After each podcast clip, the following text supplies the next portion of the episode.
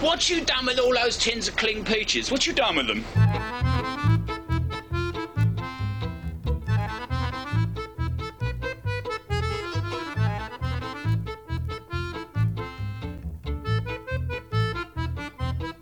Silent era time travel, suspended animation Soviet style, and a Rolling Stone going bananas. All on this 28th Midnight video with your host, me, Phil Walsh. And me, Jim Hall. Tonight, an eccentric inventor fears the world will end a century into his future and four years into our past. We hitch a ride with Dr. Plonk. Volunteers in a deep freeze experiment wake up in 2044 to find women wearing the pants in Polish sci fi satire Sex Mission. And our British rock stars at the movies season continues as Mick Jagger hits the skids along with Dennis Hopper and the drug nipples of Rae Dawn Chong in Running Out of Luck.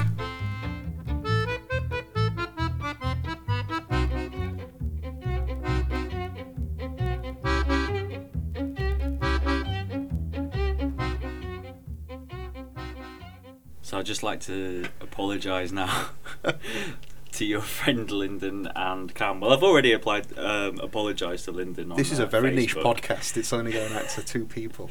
But yeah, I was a little worse for wear after the uh, midnight video meetup last week. Yes, a big hello to everybody who joined us down the pub last Saturday Well, we had a great time. The good times were rolling, the beers were flowing, and flowing a little too easily for some people. They were indeed, yeah. I was just excited. I got caught up in it all. You it was a mixture of adrenaline and what was it called? Uh, Old brewery. Old Brewery you were on, yeah. Yeah.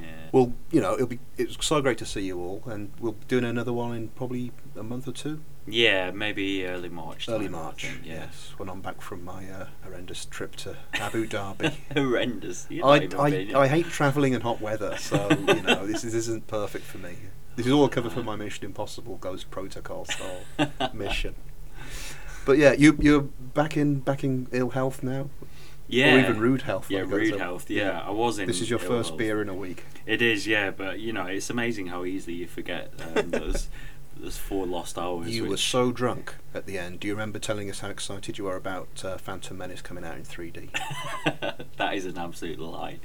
hey, you got you got nothing to uh, disprove it. No, you're pulling the wool over my eyes. No way. No way. I'll never be excited about that. Best known for Bad Boy Bubby, director Rolf de Heer is in more playful mood for 2007's Dr. Plonk, an ersatz silent movie packed with slapstick and whimsy. When an Edwardian scientist foresees the end of the world in 2008, he has trouble convincing the authorities of the threat, thus helped but usually hindered by his robust wife, pet dog, and deaf assistant Paulus, the titular Plonk, lashes together a time machine and ping-pongs between his laboratory and a bewildering tomorrow. Some people might know that Bad Boy Bubby, I consider it to be my favourite movie. Um, which obviously is always in a state of flux, but the first time I saw it was in New Zealand in 2004, and I was absolutely blown away by it. It stuck with me ever since, and I've watched it on numerous occasions, and I'm always uh, waxing lyrical about it. Yet, I've only seen a couple of his uh, De other films, and when I found out about this, I thought it would be great to cover it. And what's even better is, at the moment, there's uh, a silent film that's causing quite a stir, isn't it? yeah. The Artist, which I believe you went to see last night, or I you're did. planning to anyway. Yeah, yeah, no, I did see it. Any cop? Because I haven't seen it yet. I'm going to be watching it on Tuesday night probably. It's finally Oh, right. arrived at the Peckham Plex. Ah, yeah, there are too many Christmas a blockbusters little four pound up. fifty special. Uh, Four ninety nine. Let's let's not uh, let's not you know. Inflation. hmm Um, yeah, so Which did you see the thing Steve posted up saying in Liverpool apparently, not that we're being anti-scouse, mm, but apparently um, cinemas had to offer refunds for the artist because people were disappointed it was had no soundtrack, no, no dialogue, and was at a reduced ratio. no, that's, Seriously, that's, yeah. that's incredible. Yeah, no, things like that happen, don't they? It's like I think when Cloverfield came out, people were having to offer. The cinemas had to start offering refunds, some of them, because people get motion sickness from the wonky cameras. Oh, because there isn't actually a big monster destroying New York. um, but something that interested me with that, just getting tangential already, I didn't know Malcolm McDowell was in the yes, artist. Yeah, very briefly. But, yeah, all right, because that um, was the still they had, and I thought that looks like yeah. Malcolm. What's his name? Mick Mick Travis. Yes, I was going to say Mick Hucknall. I thought you were going Mick Jagger. no, no, the other Mick. Um, yeah, yeah, so the was- artist was I enjoyed it, um, and it's quite interesting to watch two modern takes on Mhm. that era um, back to back, pretty much because I only watched Doctor Plonk this morning. Um, but we're going to talk about Doctor Plonk. Let's do it. I'll just come right out and say I really enjoyed it. I thought it was great fun, uh, very well observed, especially after watching something like we covered Line Tenor, which Yeah. you really disliked. I hated it. but then we did Safety Last with Harold Lloyd, Yeah. and this is way much more of that. You know, it's it's not the. Uh, Yeah, in fairness to Lantana, that wasn't trying to be an Ersatz silent film. No. It was silent, but it was set in a kind of metropolisy kind of thing. Mm. Whereas this is actually meant to be set in like 1907 That's right. and has the- all the cosmetic ideas there. You know, the, the aesthetic of the filmmaking. Then I think it's done with a hand crank camera. Well, well, they wanted it to use original hand Yeah. crank cameras, but they couldn't get film for Yes. them. So he converted a modern camera into a hand crank camera. Apparently, Mhm. But Kind of yeah. Dr. Plonk himself would. Um, I've still not seen Bad Boy Bubby. Given it's like such a big film for you, I really should. Uh, in fact, I've made my big list of films I should have got around to watching by now. There's about 200 of them just from a cursory look around Wikipedia. Um, Bad Boy Bubby, which I've, like I say, I've not seen, but has this reputation for being really quite unpleasant, or certainly Some of it, yeah, yeah. it's, it's quite strong stuff. This, yeah, it's so charming. This, isn't it? Absolutely, yeah. Um, it's very much puts me in mind of Professor Brainstorm. I don't know if you heard those stories when you were a kid, but again, he was the crackpot inventor. You know, Mm. sort of going around on a penny farthing. It's where Heath Robinson did all these drawings oh, of right. strange devices. Mm. But yeah, no, I I watched this a second time this morning. It's it's so entertaining and you just really I sound like I'm doing blurb for a film poster, but it's delightful, isn't it? It's uh, charming and delightful. charming and delightful. but um, no, that basic setup of it is so great. You know, um, it's it really captures the feeling of silent films. There's the look of them, but just also all the slapstick in it. I mean, I don't know the cast members of this at all. No, no. And me. looking at it very quickly on Wikipedia, I don't think any of them are hot linked, except for one. I think his wife is kind of a known figure from oh, she was. Kath and Kim and these kind of Yeah, that's right. Yeah. But I imagine, I mean, like, this isn't too much of a leap. I imagine they're all professional circus performers, acrobats, that kind of thing. Because there's a lot of very physical comedy, isn't there? Yeah, or slapstick, as we all know it. but yeah, such a great setup with Plonk, um, this fairly vain inventor, bald-headed, little pointy beard, glasses, frock coat, top hat. His assistant, who looks like an Amish kind of guy, does, he? yeah. Who's deaf, which I guess is a nice conceit for the fact it's a silent movie. But yeah, most of the plot is Plonk with this massive list of equations figuring that the world will end in 101 years. The lo- the government of the day don't buy this because they don't follow the equations. So I love this. It's much easier for him to then invent a time machine and go into the future and get the proof. And a lot of the enjoyment of this is the kind of trial and error of getting that to work because he, he seems to be able to rig up a time machine very quickly, and it's this wonderful looking device. It's kind of big bank of- Robinson, yeah. isn't it? Yeah. I think it's got a lot said. in common with those brainstorm uh, stories. But the, the machine itself is like this big bank of uh, controls with you know levers and stuff that bounces up and down when it's in motion. Mm. and the actual thing to transport is like a packing crate, isn't it? yeah. Which I'm sure mm, I know Doctor Who's a big deal in Australia. I think it was repeated a lot. It's kind of a tea time along with the goodies. It's one of the, um, uh, it was possibly a bit of a reference to that. But yeah, there's a little packing crate that Plonk and whoever can get into, and there's a little bell, and yeah, I just that ramshackle kind of. It was very appealing. That kind of Edwardian. There's a bit of Jules Verne kind of Yeah, yeah. H.G. H.G. Wells, element to it. But yeah, the enjoyment was all that trial and error because you'll go into the future and realise that something's not working, have to go back again immediately, and it's, it's that long. There's a good half an hour process of getting that to work. And it's Yeah, I was quite surprised at that because I was expecting it. Knowing the synopsis, I was expecting him to get into um, modern times, well, contemporary times, very quickly. But Mhm. yeah, you just had this wonderful build-up where he, he kept going too far back, or not far, too far forward, or not far enough. Yeah, or just landing in the wrong location, like Yeah. on rail tracks or in the river. Oh yeah, because the locator is a globe with like a gloved finger pointing, pointing- yeah, yes. where he wants to go to. It's wonderful ideas like that, but all sorts of extra stuff. Uh, Paulus, his assistant, gets the brunt of the comedy here, and Mhm. um, he's like woman hungry, isn't he? He's always going down the park and trying to leap on women, and or being left with their wacky dog Tiberius. Um, Which is his real dog in real life. Oh, It right. was brought in quite late on. Apparently, he just he was speaking to Rolf de Heer and said, uh, "I've got this dog that goes nuts for balls. Like we should try and try and bring him in on the act." And yeah, so Oh, was he a seemed like a really professionally trained. It's just his pet dog. Because a lot of it is this bizarre stuff when Paulus takes the dog for a walk, but the dog sits in a trolley on wheels while Paulus drags it along. Mm. No, that sounds like something a dog wouldn't normally do. to No, to, yeah. sit still for that long.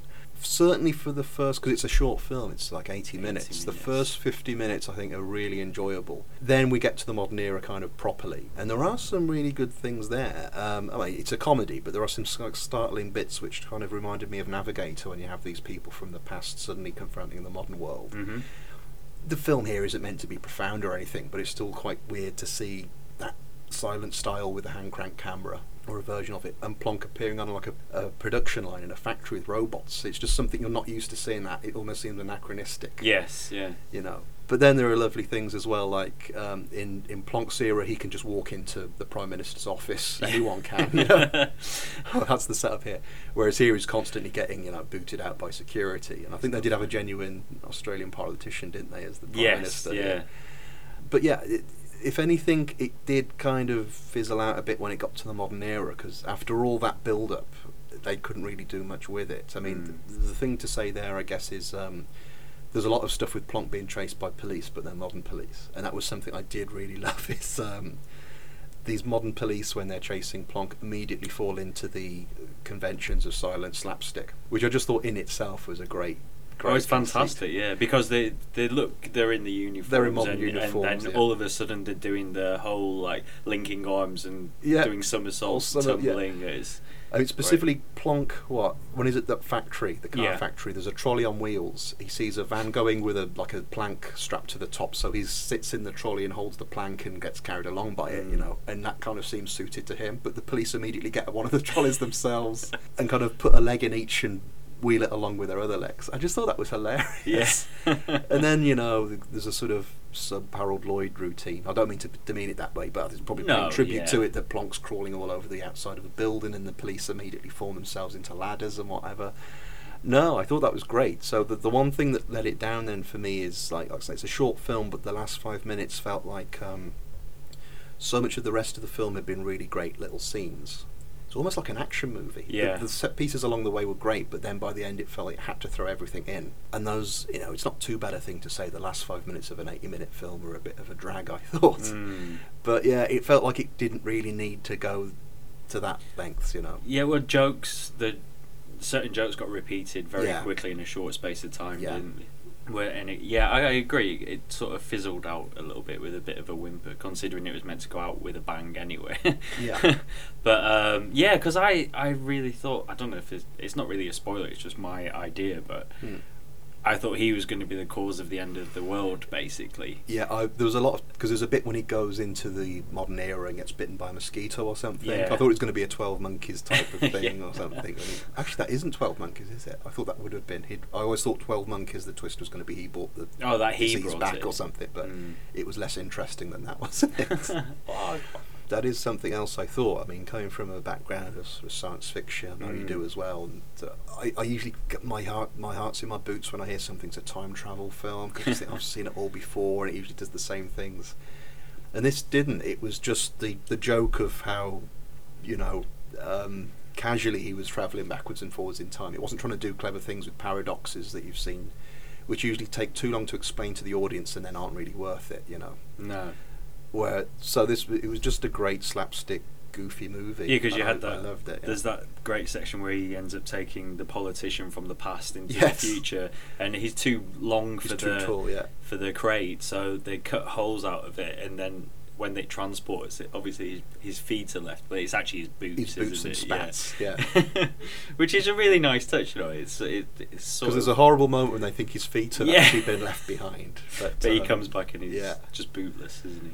Well I, I will watch Bad Boy Bubby but yeah I had a quick look at his filmography I didn't really recognise a lot of the other titles there but it looks like quite a varied Yeah, he, he does all sorts of stuff. I think his one due out this year is a sort of uh, a dark comedy about um, angry neighbours and stuff. Mm. Uh, he did a great Aboriginal film called Ten Canoes, which I've seen, which is all um, Aboriginal actors Right. about the history of um, a particular tribe in old, old, old Australia, which is really good. It's all in like, Aboriginal um, dialects. It's, it's fascinating. Oh. But yeah, he's done all sorts. Um, actually, it's a bit tangential on the silent comedy. Have you seen Mark Cousins' story of film is coming out on DVD? Yes, Yeah. uh, in April, isn't it? I don't know, but uh, no, someone's friends with him on Facebook, and it was kind of weird seeing all these links from Mark Cousins getting very excited and using the word chocker a lot. I just didn't really figure him. But yeah.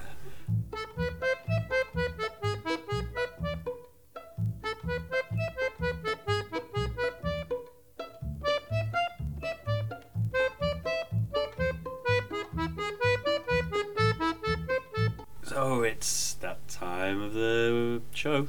I was going to say a week. It's or time in the month. Now, now, it's quiz Um, time. People yeah. have been waiting to find out what your last quiz. Have they really though? Oh, come on. Don't be dis- Like I say, it's after Christmas. No one's got any money. No, Not it's that true. they have to pay to enter this.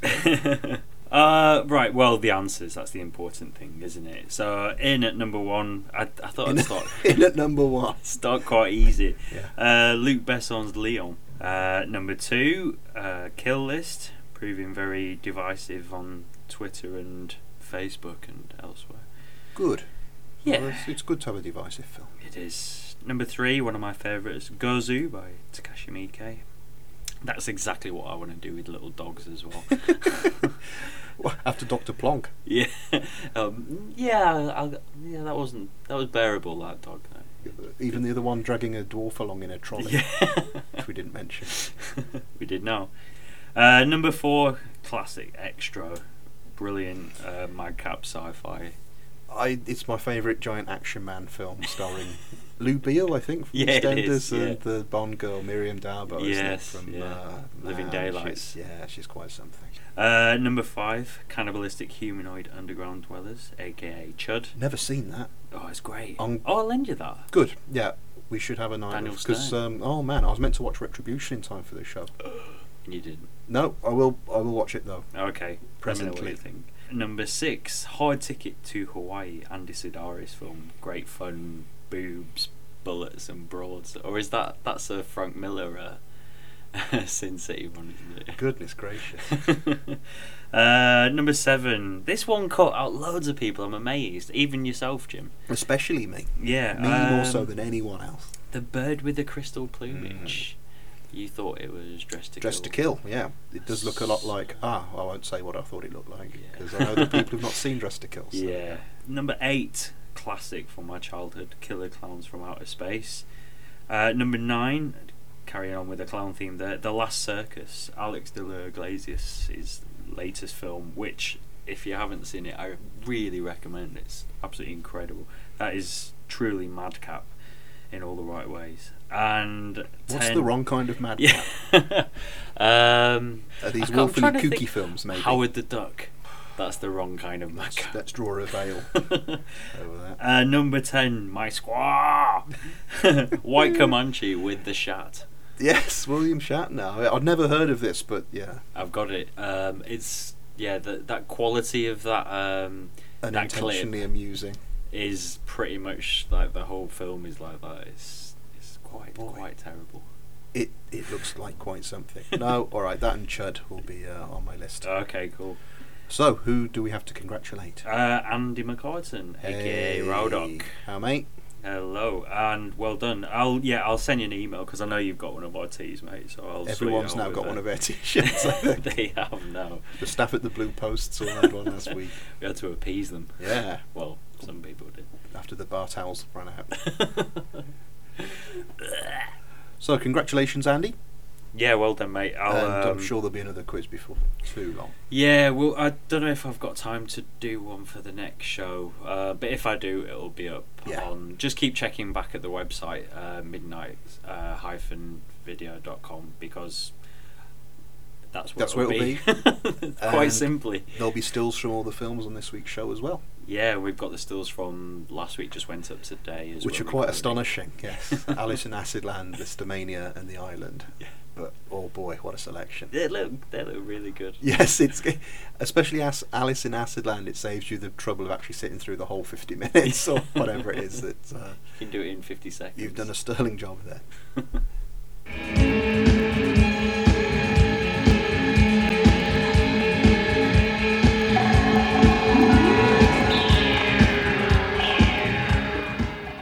By 2044, the M bomb will have wiped out all men, leaving a world dominated by passionless test tube women. When Polish snoozernauts Albert and Max wake up from an unexpectedly long nap, they find themselves prodded, debated over, and hunted through this nightmare future like a couple of communist Charlton Hestons. This was recommended to us, I think, wasn't it? Was it Mikael Dias? Michael or Michael, he never, Yeah. he's never going to tell us what it is. No, it's going to be a bit of a secret. So, thanks for that, mate. Yeah, Um, I'm sorry it took so long to get around to Hey, it. all it all comes through in the end. yeah. um, you own this on DVD. Um, had you seen it previously to this? No, I hadn't. No, I watched it last night for the first time. Wow.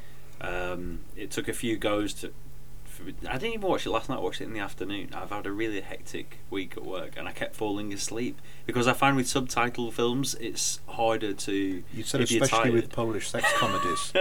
it's harder to stay awake because you you can just nod off more easily. I know what you mean. Yeah. Um, so then I stopped it, went, got up, and made a big pot of coffee, and then um, drank that, and then, this is a glowing recommendation. then I was wired. I was ready for it.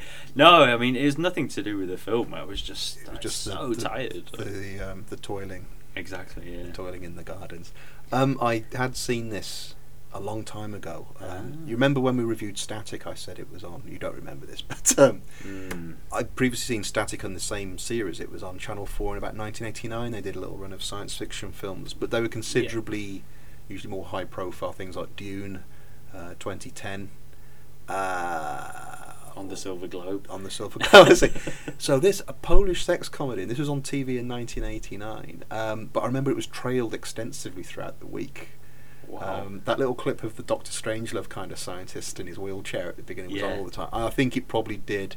I remember a lot of people who wouldn't normally be interested in sci-fi watching this right. because yeah, it would have been about 16, 17 at the time. Um, so weirdly, I remember bits of this quite vividly, even after all that time. So it was I was I was very happy to watch it again. Um, And it still remains the highest. Uh, it's one of the most popular. Yeah, it was very Polish lucrative, I think, of all time. and I think critically a big success as Mm. well, wasn't it?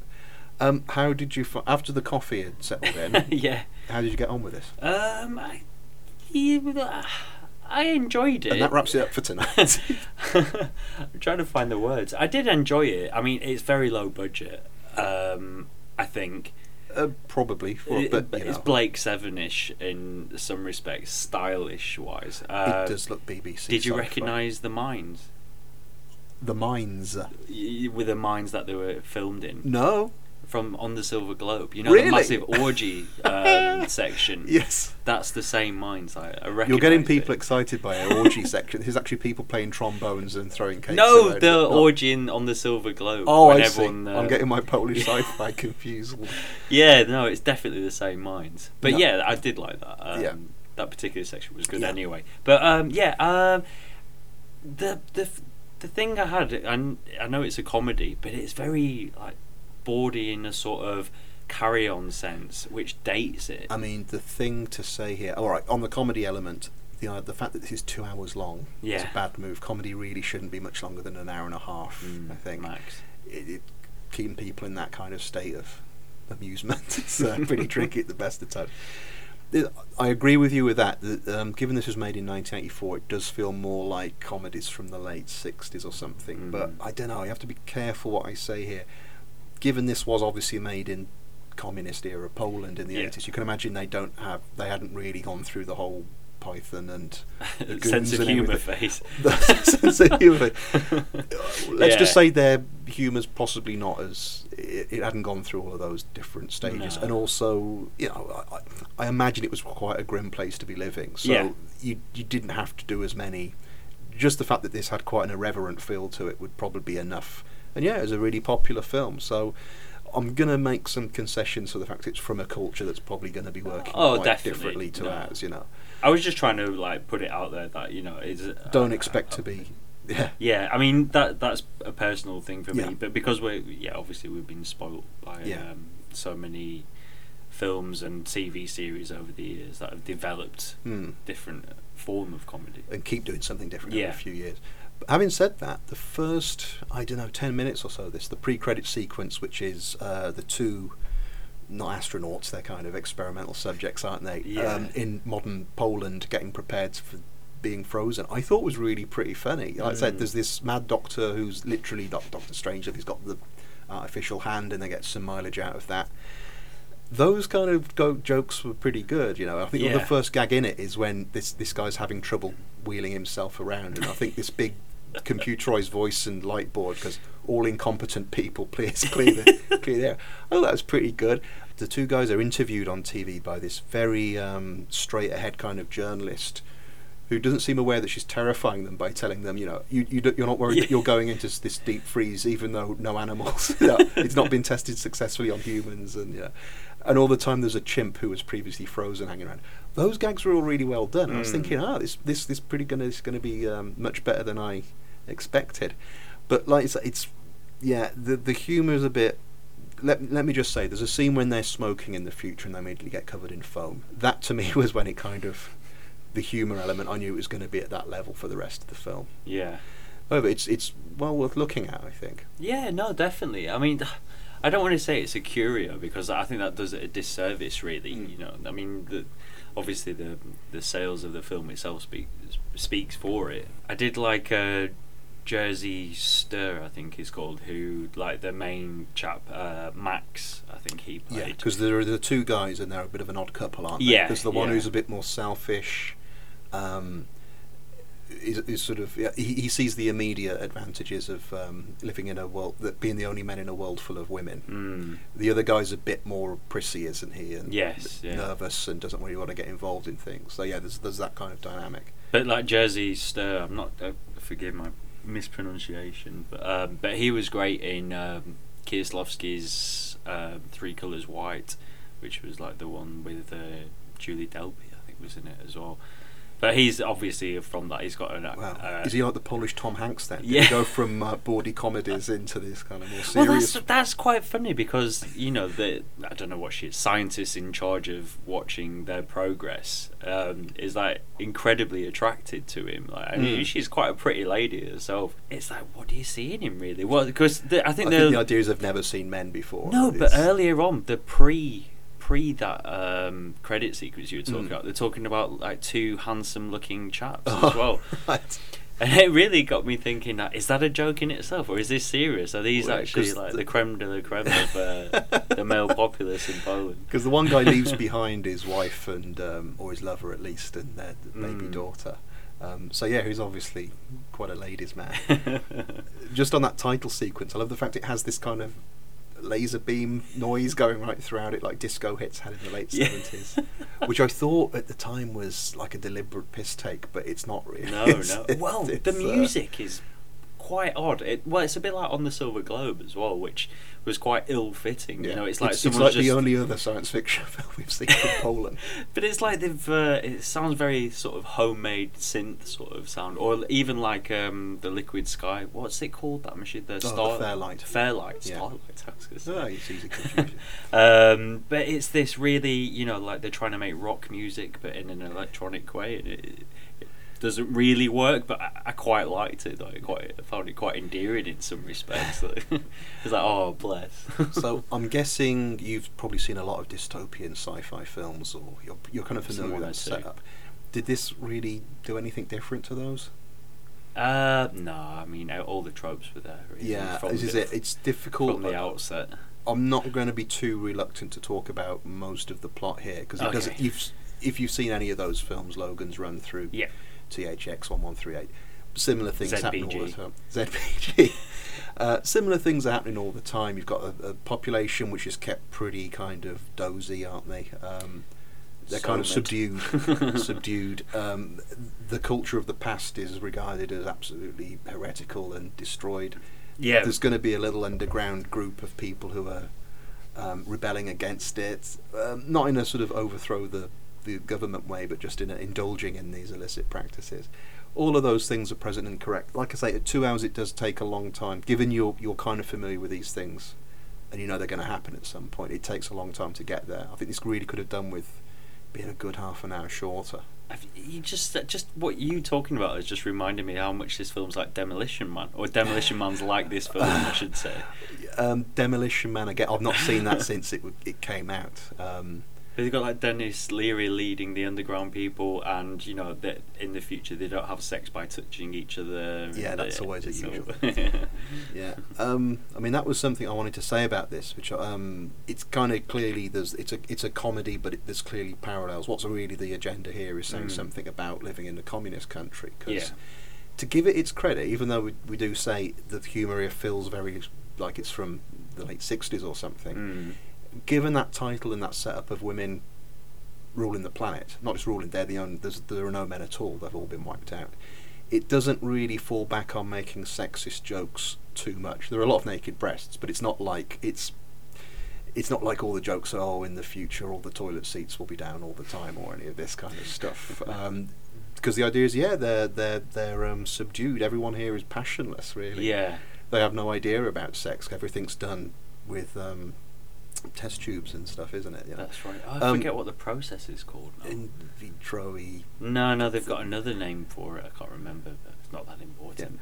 but yeah, I think the setup here is more about living in a suppressed kind of society, isn't it? So Yeah, and because I found some of it quite overt, you know, the Mm. sort of um, references to obviously living under um, a communist regime, Mm. which again, you know, which is quite odd because if I'm com- comparing it again to on the Silver Globe, but that film got laid to rest basically because during of its making, Yeah, Which is and odd, yet 'cause this, this- is it's so quite- yeah. out. it's out clear in- this is having a dig at the authorities. Mm. and I think the excuse from the very little research I've done is they couldn't pin anything particularly, you know, specific. Whereas, yeah, on the Silver Globe, apparently the guy just didn't like the feel of it. It Yeah. clearly felt a bit subversive, and so the whole thing got um, ripped to shred. You know, the props were all burned and everything. Yeah, so- yeah. Um, but yeah, like I said, I don't know if you're old enough to remember this, but the two Ronnies did a fairly celebrated serial on their sketch show in the early 80s, not long after Mrs. Thatcher got in, called The Worm That Turned, which was a similar setup to this. It was a future where women had taken over. Right. But that really was playing on all the stereotypes, and I seem to remember. I think they actually defeated the evil women by loosing a mouse or something, and they got on chairs. Although again, it had all the fascist jackboot women in PVC with heeled boots and everything, which kind of going on here. But like I said, I didn't think this was particularly sexist. No, no, I was surprised. I thought it would be very obvious uh, um, to do it. I wanted to say earlier how much this reminded me actually of a lot of French comedies that I've seen from that period or a bit earlier. Um, uh, again, it must be a cultural thing, but yeah, it's that kind of what we'd say is dated humour, but Mm. it, it shared that um, that sort of sensibility where it, I, I often thought it was going to tip over into that very Yeah. obvious sort of. Um, stereotyping but yeah it just kept the right side of it somehow um, like you said the downfall is like two hours seemed a hell of a long time But we won't discuss the very ending. But did that um, was that a satisfying finish for you? uh, yeah I didn't mind it I didn't mind it again, having not watched this for like 24 years or whatever it was, 23 years, the thing I actually really vividly remember is the very last shot that the end credits roll over, which we won't reveal here, and I don't think we can get away with putting it on the um, the film strip either. I can try Man, that was quite shocking. I don't know I've, s- I've been looking at one of those for the last two years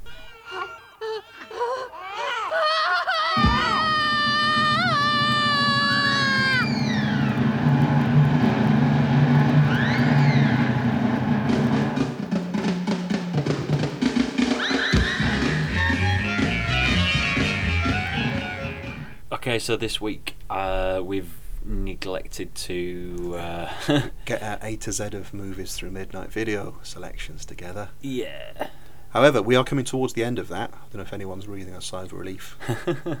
But no, we've had great feedback throughout on that, and yeah, we've only got a few more letters to go. We've got six letters or something. yeah so U to Z basically yeah, we'll be wrapping that up in the next few shows. So yeah, basically, we'll remind you through Twitter and Facebook and whatever. But um, just if the, those of you who we completely understand. Just listen to the show and don't do any of the extra bits and pieces. If you've got any entries from you onwards, is Yeah. it? Um, yeah, U to Z. Anything you want to contribute to that? Um, if you could get that in fairly soon, and we'll be looking forward to reading those out in the next few shows. Yeah, And I guess we've be got to start thinking of something else to Yeah. stimulate with feedback after that. We've got some ideas. Yeah, a few bits and pieces. Got some uh, potentials. I don't know. I like the idea of lists, Yeah. choices and Mania. lists. You're Yeah. actually rubbing your chin as you Yeah. say that as well. That's not my chin. Uh, buongiorno. Um, can I use the phone, s'il vous plaît? Uh, the telefono. Uh, don't you speak Spanish?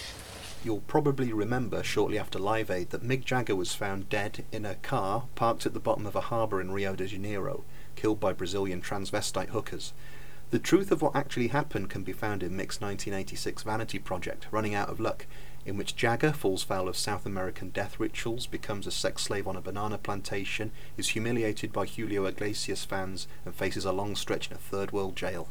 Well, it's it's been a long time coming, Jim. Oh God! um, one of the trickiest things about last week when we all met up down the pub was because we've we've been round the houses to get hold of a copy of this movie. Uh, Phil, thank you so much for getting one off eBay. My pleasure. Um, but yeah, basically, we've both seen this a few weeks back. But you know, uh, in the interest of the show, we've not discussed it at all, and I we were both kind of eager to talk about it last week Yeah. when we were handing it. That's ex- why I got so drunk. that's why you were in the pits. Um, but yeah, we were explaining to various people why we had this. it needed some explaining. this VHS copy was just sat on the With Mick table. Jagger on the cover, looking, it's very clear he's trying to do uh, r- risky business, isn't he? He's in the black T-shirt with, he's holding some Ray Bans. Yeah. The, the the font is the same kind of thing. Um, to just give a little bit of background, because this is quite an epic thing for us already. Last year we reviewed Quest for Fire, which had Rae Dawn Chong in. Looking around for other stuff she'd done, uh, I saw that she'd done a, uh, a video for Mick Jagger's single "Just Another Night," which was just an extraordinary piece of work. Jagger, flamboyant performer that he is, just taking it to another level here.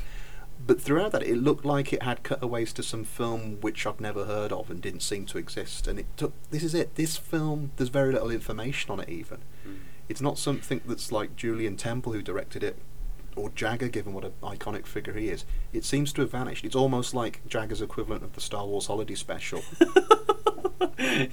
yeah. but yeah, sadly, this hasn't had a Blu-ray uh, Blu-ray release. I don't think Netflix have a copy of it or anything. It's so not had a di- there's a apparently there's a bootleg DVD of it as part of a, a big Jagger bootleg box. Big. Jagger bootleg. big Jagger bootleg set. so the waiting's finally over. Phil, what did you? Did this live up to expectations? It did. It actually surpassed Wow. my expectations. I didn't think it would be able to, because, like you say, we'd we'd seen that video, and there's another video Oh, she's the, "She's boss. the Boss." Yeah, because all the tracks here are from Jagger's first solo album, She's the Boss. So it's kind of stitching together all of these. Yeah. Well, it's kind of stitching the promos together, or vice versa. Like all the videos from that are taken from this film. That's right, yeah. And um, wow, what a film! It, it's the thing is, like, I mean, I know we called it a vanity project in the uh, in the title, and I just went onto a number of forums and stuff over the last week, uh, particularly like Rolling Stones forums and Jagger ones. And That's uh, probably a good place to start. yeah, just to see what people and a lot of them had they'd heard of it but not seen it. And uh, there was one guy who uh, kept referring to like what Bowie said of that period. He said it was just like people were doing so much coke, it was ridiculous.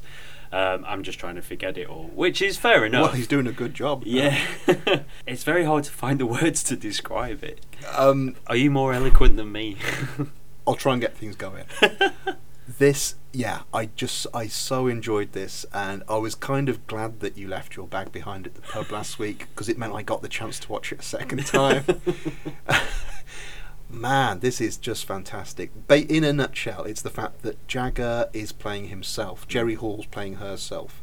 I don't know if Dennis Hopper's playing Dennis Hopper, but he's this kind He of very well be. flamboyant video director. He's doing Um, the last movie. But yeah, it, Jagger playing himself, but it's the public's idea of him. And given this is kind of the same era that Paul McCartney did, uh, give my regards to Broad Street when he plays the public perception of himself, but he's a real nice guy. who's given you know McCartney in that is giving a guy who's just got out of jail another a, a second chance, and turns out he rips off his master tapes for his album. That's another story. We won't be covering. Give my No, regards no, to no, it. no. Jag in this playing himself is vain, um, selfish, very short tempered, just a complete pain in the ass. His relationship with Jerry Hall from the beginning is just they're both bitching with each other. Although Jagger seems to be less provoked, she just seems Mm. genuinely bored that he's surrounded by these topless beauties on this yacht. Um, Jagger doesn't want to film a video. There's no, I don't. It's a vanity project. It's Mm. weird that he's set himself up as such an unpleasant character who kind of deserves what he gets throughout this. Well, that's the thing. Yeah, I mean, he, As he just goes through like Dante's Inferno. Yeah. because I did think until that point which you mentioned when um, he's basically done over by these uh, transvestite hookers. Hey, He's watch loaded- out, she's a geezer. he's loaded into a meat truck, driven out to the middle of nowhere, and left. And so the story begins. yeah, that's like the Phantom Menace for this. yes. but like that, up until he's in the meat truck, he is he is just literally like um, the the Jagger on Stella Street. I thought. Very much so. And this is just an amazing thing with it because you're not sure. It's kind of like watching Jason Statham now. you can be pretty sure he's in on the joke, but there's a tantalizing prospect that he isn't Yeah. and that he thinks he's doing something genuinely wonderful here. because throughout it, Jagger is like you perceive him, is this very flamboyant performer, and yeah, even after that beginning, uh, when he's on the yacht with the women and he's he's bitching with Jerry Hall, the fact that then the first song in it is him filming, he's meant to be filming a video on a soundstage. The fact that the video is called Half a Loaf. And it begins, even after that setup, it begins with Jagger walking on sets in a leopard skin fur coat with two baguettes under his arm. Well, Dennis Hopper's on like a cherry picker zooming Yeah. in. Just amazing. It's, something else, is it? And the fact that they're doing like a West Side Story themed video for it as well on a, Braz- a soundstage in Brazil For no reason. for no reason at Yeah. all. Oh, that, yeah, and that, uh, yeah, that's just that's just one of the many riches that, the film has to offer as well. Because you have it's punctuated by his songs throughout, but the the videos for the songs are great as well. I mean, and I actually. I'm no fan of like Jagger's solo stuff, to be honest. But I, I was quite, I was toe tapping to a number of these. Uh, She's the boss is like I really genuinely love that video. She's the boss. I actually find I find myself singing that in the bath sometimes. um, was it Lucky in Love, the one when he's going around a casino looking cadaverous Oh, yeah. with his hair all kind of slicked back? He's got a little ponytail, Um, he? Yeah. My God, no, that's quite a fun one. But yeah, um, the great thing is, even though this is a very difficult to find film, you can see most of the promos on uh, YouTube, and indeed, there's something we'll definitely post up, which is a piece from Brazilian TV on the whole film. So it's all in Portuguese, I'm guessing. But, Mm. But you get the clips, and it's kind of like uh, an old fast show sketch or something, you've just got this weird the voiceovers from the presenters and these bizarre images going along with it. Yes, bananas. um, no, wonderful. But there's some. I mean, this is it. We don't know if Jagger's in on the joke here, but it's hilarious. Um, I, I'm guessing you're a fan of Julien Temple, aren't you? Yeah, yeah, I really like his. Um, I know his background was more doing things with the Sex Pistols. He's the promo director by this point, but you can kind of imagine throughout this. I was thinking it's kind of useful. It's in Rio. I was thinking of those old Bing Crosby and Bob Hope films, Road to Road to Wherever, Road Yeah. to Bali. It almost, I could imagine there might be a dynamic there, like Julien Temple would be Bing Crosby saying to Jagger, "Yeah, go on, do this, Go on, this go it'll be great," and sh- just bamboozling him into doing stuff. So the kids will love it. You'll be great. Get in the back of this cold uh, cold storage meat truck. Dance with this black midget on a banana plantation. I'll put this huge snail on your sandals. you know, it'll be great. Because there is, um, to absolutely give it its dues, given the purpose of this is to promote the songs and make little promos for them, it does a good job of just having quite a vague plot. That there's enough interest that you do want to know where it goes to next, but it's not too complex that you know. No, no. I Um, mean, it, it, everything tied together. Yeah, you know, it's just there's a Jagger going, getting worse and worse, walking through the desert. Um, yeah, hallucinating. hallucinating. But he's really hungry. He's not thirsty, is it? That's what I found really odd. he Like, tears into that chicken like nobody's business. Man, this yeah. Um, And we've not even talked about Rae Dawn Chong yet. no, let's go. Um, yeah, well, I think I'm trying to think. Most people will probably know her from Commando. I'd say, yeah. Um, the uh, daughter of Tommy, Tommy Chong, Chong, yeah. of Cheech and Chong fame, and yeah, she just looks stunning in this. But she does have one. she, I don't know if she got danger money. She for suffered this. for this. I know what you're going to talk about. Is The this sex um, scene. Yeah, it it just brings to mind because I know Mick, Mick Jagger and Jerry Hall are divorced now, but they must have had something pretty rock solid or totally fizzled out for her to agree to It this. might have been 'cause crack rock side. it's um for her to agree to this because Jerry Hall she has her own subplot here when she goes Mm. off with um, actor James Villiers who briefly he, he was kind of an ersatz M in For Your. Eyes Only and didn't get to carry on. But yeah, he's kind of they describe him as a senator. I think he's meant to be a British politician in it. Yeah. But she has a weird either subplot or it's mixed dream sequence where she becomes some kind of Miss 45 character. or yes, something. yeah. Um, but yeah, Rae Dawn Chong is a prostitute who um, gets Mick out of the banana plantation, but just seems to fall hopelessly in love with him. Hopelessly. Um, does anything for him, and I don't think she even knows he's Mick Jagger rock star. It's not like she's No, doing no. it for the money. It's like she just immediately thinks this guy, this guy in his vest and long johns. These long johns. I've got to ask you that: Are they long johns, or are, is this just some kind of eighties fashion? These are what I wear to work when it's really cold. They are with, es- long with espadrilles. Yeah, not with espadrilles though. Right. Black and white espadrilles. Yeah, give us your bag. Um, but yeah, going back, we're all over the place now. Um, yeah, like the film. there's there's a fairly um, galling sex scene between Jagger and Rae Dawn Chong, which is pretty, you know, yeah, It's intimate. it's intimate. The funny thing is, the song playing over this is Hard Woman, um, which, interestingly, of all the songs off that first Jagger album, and I'm no fan, but I just remember this as the age I am, that had like this very expensive computer generated video, so that wasn't really going to fit into this um, this peculiar little oddity. Though. So yeah, instead you've just got Jagger all over, his hands wandering all over this. And his mouth and tongue.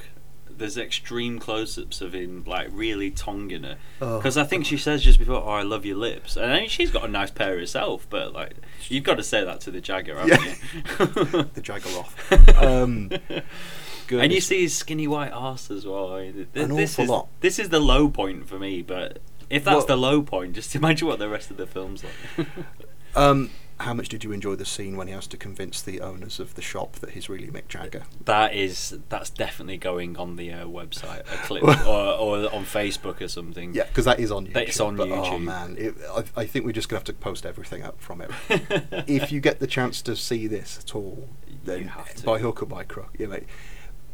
So much, all that stuff on the banana plantation. There's there's times you think this could have been Werner Herzog directing. well, here there is the link, isn't there? He was Fitzcarraldo. He was Oh, in God, yeah. for a bit. Yeah. Oh man, he's terrible in that because that's that's something we've not talked about. This is a season of British rock stars. You know, he's acting in this, playing himself. Yeah, Dreadful. I didn't mind it. I Well, it's oh, hilarious, but I'm not sure if he's in on the joke or not. Like I say, I genuinely no more, no more.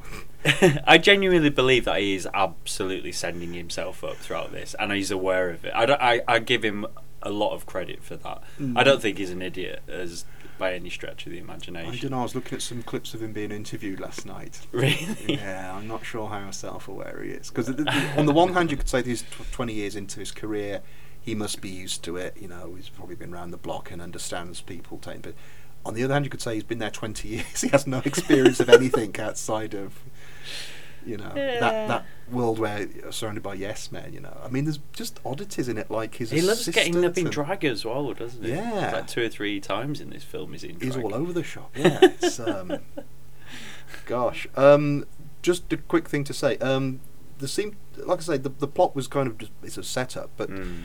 there seemed to be a point suggesting that someone else was taken over his identity. You know, Yeah. when, the, when the car's pulled out of the harbour because it's got this um, the the dead hooker in it actually has Jagger's coat and passport. People assume it's Jagger. There's a suggestion that someone's taken over his identity, but they don't seem to go anywhere with that. No, uh, easier to brush it under the. Yeah, but it just seems odd to have put that in and not go anywhere with it. And then there's the very last scene with um, Jim Broadbent, Yeah, which looked that was a little bit muddled. Again, it seemed to suggest there's something that had maybe been left on the cutting room floor.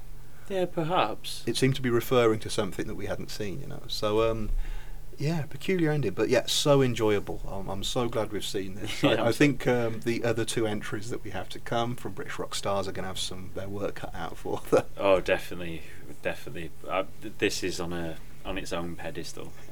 Okay, I'm not Mick Jagger. I'm broke. So that wraps it up for this show. Show twenty eight in Yeah. the can. Just before we go, I'm sure people will know this anyway, but Mondo Movies back, back, back. Yay! At last. That's brilliant. Yeah, they didn't review the Tom Selleck films I had suggested for them, but you know, maybe in times to come. But yeah, good to have you back, uh, Ben and Dan. Yeah, welcome back. Sh- show us how to do it I thought you were going to say once shut more. the fuck up. yes. she well, you've already you you've led the way. You you're the. I think I, I made a scum reference to them about being the daddies of podcast wing.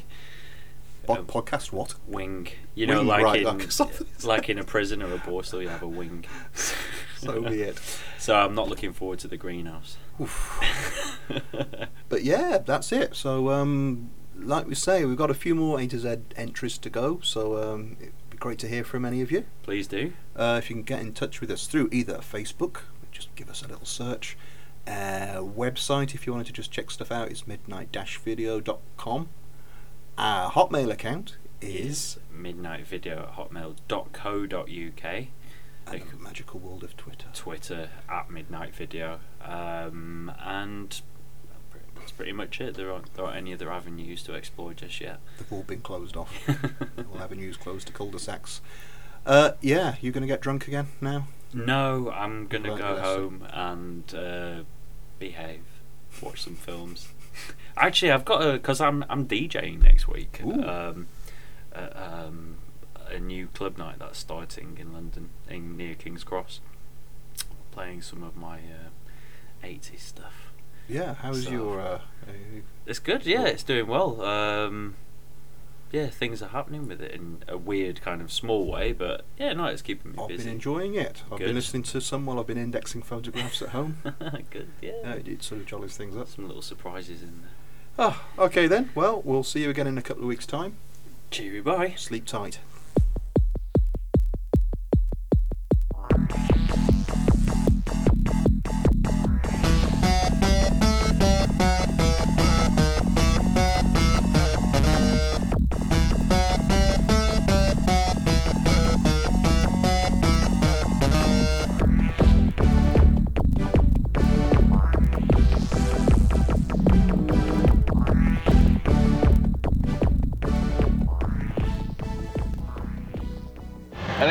An easy novel, you know, nothing really heavy, you know.